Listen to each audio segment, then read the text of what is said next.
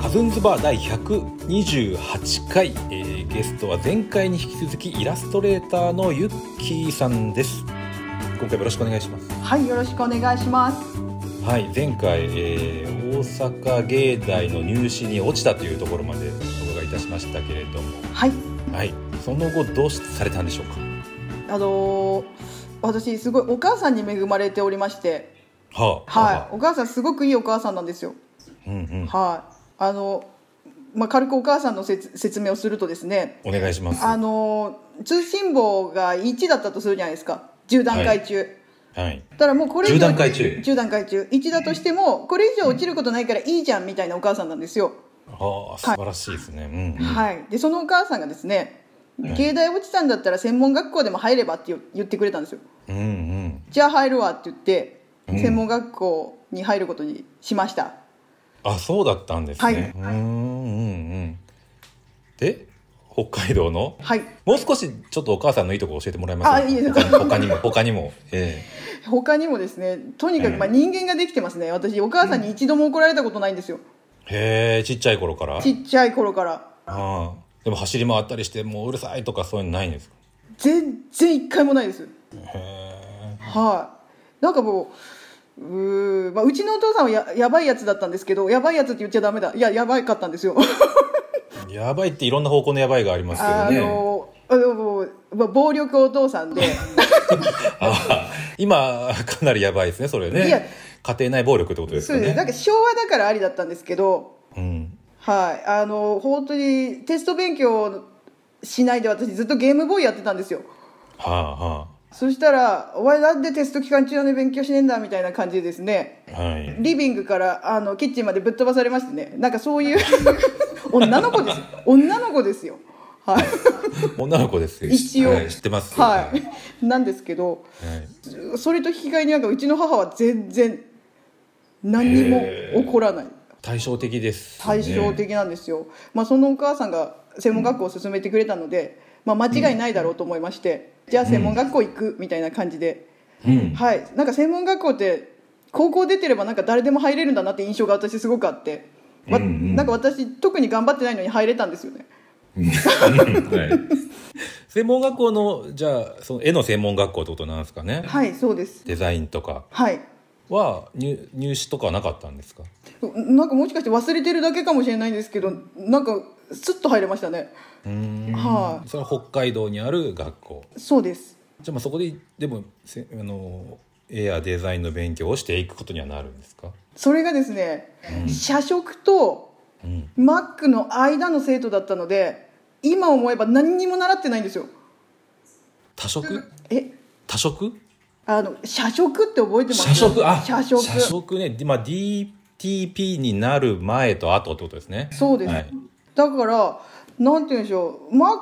クの使い方なんて、はい電源の入れ方を専門学校で覚えたぐらいですねはいそんな前ですかそうなんあですそんな前ですかあそうですかえなんで北海道だから遅れてたんですかねなんかこうちょっと遅れてんじゃないです かその学そう校なんですよ時代はもうマックあってもいいんじゃないですかねいやどうでしょ東京はあったでしょうよだけど北海道はです ねなんかその時なんかそういう制度だったわけですようはいはいでも絵はなんかこう学校から認めていただいてたのではいあのいつも U っていう一番いい成績を常にもらってたんですよおうおうは課題とかすごい大変なイメージありますけど専門学校いいやーなんかさほどでしたね私的にはだって勉強しなくていいんですよもう4教科ぶっ飛ばして絵だけ描いていいなんて言われたらもうすることないですよねうーんはい、だから課題多かったのかもしれないんですけど辛いと思ったことが一回もないですねへえはいはそうなんですよそれでまあ次、まあ、就職になるんですけど、あはいまあ、面接を受けるわけですよだけどまずその就職先の社長はマック使えるって聞くわけですよあーまあやっぱ時代はそこに来てるじゃないですかも就職の時期になったらく来てるわけですよマック時代う、が、ん、もうやばと思ったのでできますってとりあえず あ答えては後で覚えようと思ってできます、いはい、もうイラストレーターでもそうフォトショップでも大丈夫ですみたいな、はい、感じでなんとかこうう嘘じゃないですねう嘘っちゃ嘘か嘘うんなんですけどでも、はいうまいこと騙されてくださいましてうん受かったんですようんうんはいでそこからがまあ大変で就職したんですね一度は就職いや私3社ぐらい就職はいはいてあそうなんですかそういうデザイン会社みたいなそうなんですよでうんさらに田舎の帯広っていう場所分かりますか帯広行ったことありますよはい帯広観光ホテルに泊まったことあります、うんはいはいその帯広のデザインプロダクションにあの就職したわけですよへえそこの就職先っていうのがですねうんもう公務員かっていうぐらいなんか本当にホワイトかっていうぐらいですね朝9時に行って夜6時に帰れるんですよいいじゃないですかそれで給料もそこそこ良くてボーナスももらえるんですよあそうですかすごいですねで先輩もめちゃくちゃ優しいんですようん、うん、素晴らしいですねで十勝花火大会とかに連れてってくれるわけですよ でだからだんだん怖くなってきてこんなぬるま湯に慣れ親し んだら自分もこれがデフォルトになるんじゃないかと思ってはいはいだはからい。 1年でそこ辞めたんですよね良すぎて良すぎて良すぎて怖くなってしまったそうなんですよだから社長にも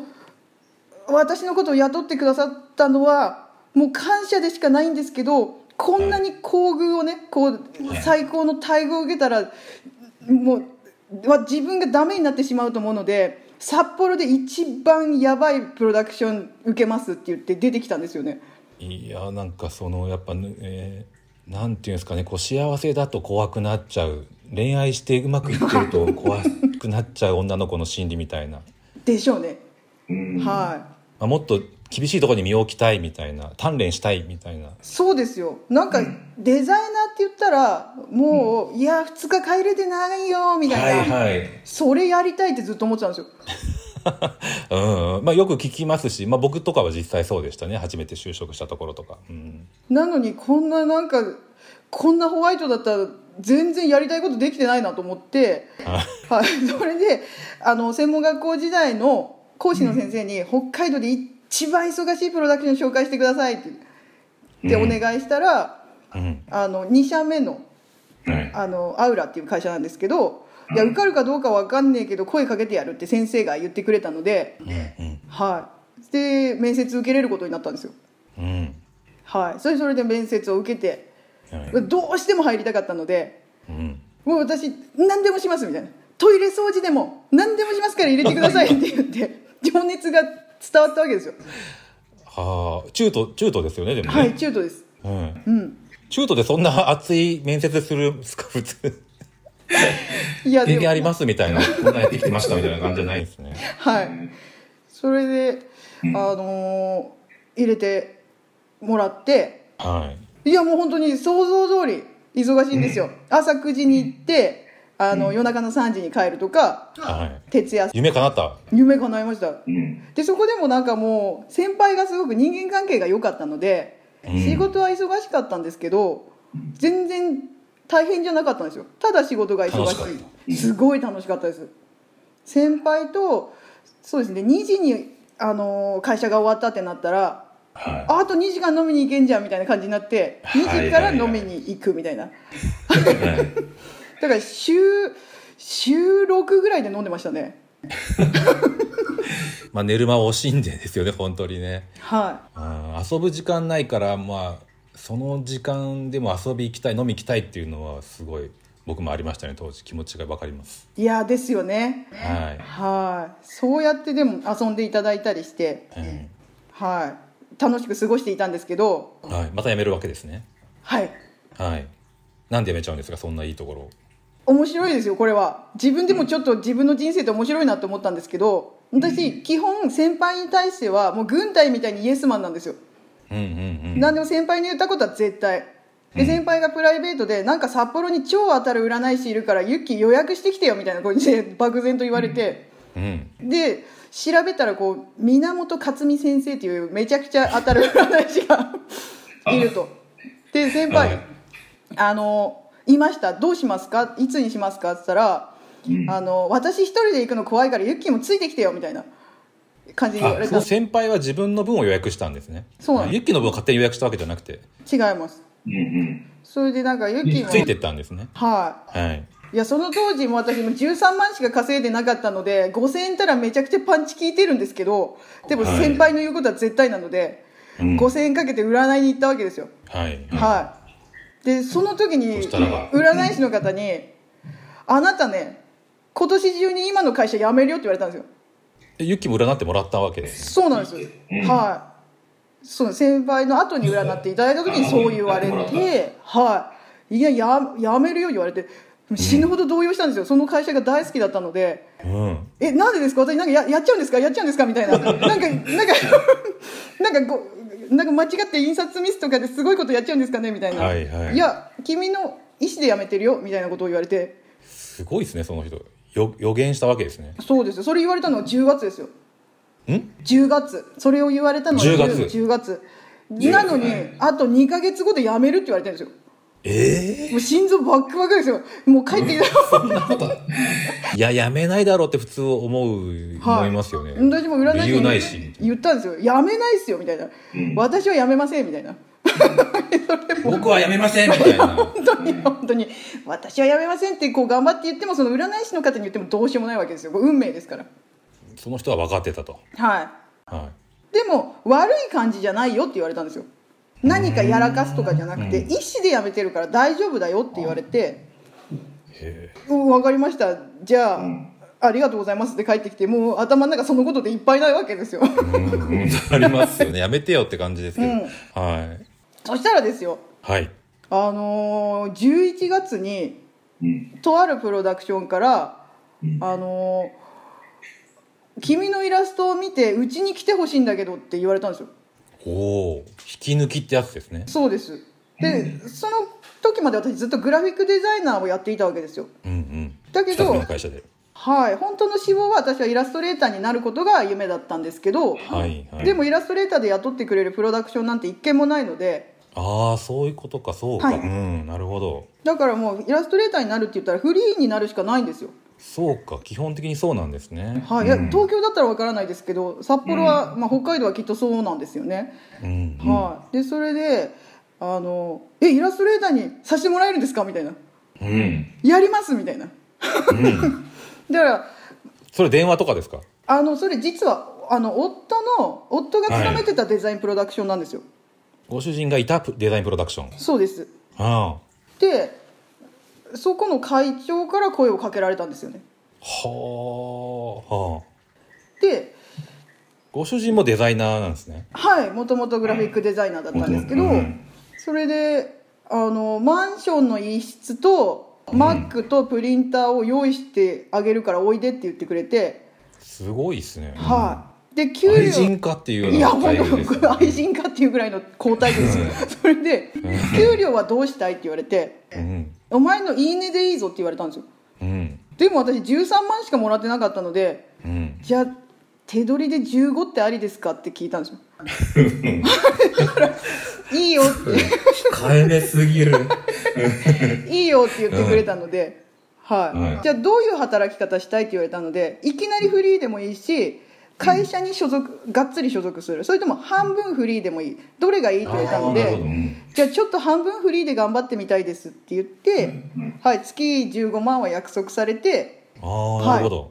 そうなんですそれでもいいですねなんか生活はまあ安心できるし自由に仕事をし入れたらまたその分もギャラになるっていうことでそうなんですだから一番いい感じでこう仕事をすることができて生活も賄えてみたいないいとこ取りですねはいでそれで、はいあのーそこの社長がいい人すぎてうんなんかお前独り立ちできそうだったらいつでも辞めていいぞって言ってくれたんですようんうんなので目標があって、あのー月100万稼げたら、はいはいイラストの方でねフリーの方でねうん、辞めようって決めていて、うん意外とあっさり100万いったんですよねうんはい、なのでそれその年の4月ぐらいに入ったあ4月じゃないですねちょうど冬でしたね1月ぐらいに入ったのかな1月ぐらいに入ってその年の12月に「あの100万いったんでやめようと思います」って言 ってあそんなによくしていただいたのに はい、うんあっさりとあはい、そこからフリーになりましたーでもその時も会長はまあどうぞどうぞみたいな送り出してくれたわけです。そうです会長はどうかわかんないですけど社長が「いいよいいよ」って言ってくれましたあ、そうなんだ。はいあパトロンですね、でもね。ある意味そうですねうん育てていた育だていててこうね、あげるというか。そうなんですよでそこの社長のイケメンたるやすごくて社長がイケメンだった。もうし芸能人ですよ顔を顔を見たらもうなんていうんでしょうあのあのドラゴンアッシュのあのボーカルのー古谷さんふ古谷さん熊。はあ、古谷さん。はい、はそっくりなんですよい。一行の息そう子でですすそうね。ですはいそうですそうです、はいそっくりなんですよ。そっくりなんですよ、うん。なのに性格まで男前なわけですよ、頑張れよみたいなうん。はい、いやだからもうなんかすごい恵まれてますね。やっぱ出会いがすごい素晴らしいというか。いや本当ね、に、みんない北海道の人はそんな感じなんですか、それとも。や私はそういう人にしか出会ったことがないのでうん。わからないんですけど私は北海道の人はみんないい人だと思っていますうん。はそうかもしれないですね、本当にね。はい僕も北海道、悪い人に会ったことがないです。すね。いそうですよさっきそのご主人の話もちらっと出ましたけど、はいご主人もすごいイケメンなんですけど、僕お会いしたことないんですけど、いやもう私にはもったいないくらいのはイケメンではなくてハンサムですねハンサム。イケメンハンサムどっちが上かわかんないですけど、ハンサムの方が上なんですね、きっとね。なんかこうイケメンって新しいじゃないですかああ、じさ使われたワードと言葉として。はい、なんかハンサムって昔からある感じのうんそうですね。はいはいはいはい。なんか草刈正雄さんはハンサムみたいなイケメンじゃないですよね言ってることわかりますはいそうですはいね。だい ぶ世代が。はい、はい、あれですけど。はいはいそんな感じで、まあこんな私みたいな人間を奥さんにしてくださるくらい懐の深い夫なんですよ、 うん。まあ誰か、周りの人みんな誰聞いてもハンサムだ、ハンサムだ、イケメンだってこう言ってるそうでしょうそうなんですよ、なんですよね。はいもう否定できないです、はいそのでも僕がユッキーと出会った頃はなんかでも働かなくてってなんか言っ働かないんだよって言ってた頃のような気がしてそれラジオで言いますかこれやめときます いやここ言いましょうこの際だって嘘じゃないですからこの後のドラマがあるからなんかそうですねすごいなと思って一旦落としておきますかそうなんですよ全然働かなかったんですよはいはいなんか働かないなって言ってたと思ったら、はい突然、まあ、僕からしたら突然なんかパフェ屋をやるっていうふうに聞いて、はでへえなんて思ってたらそのパフェ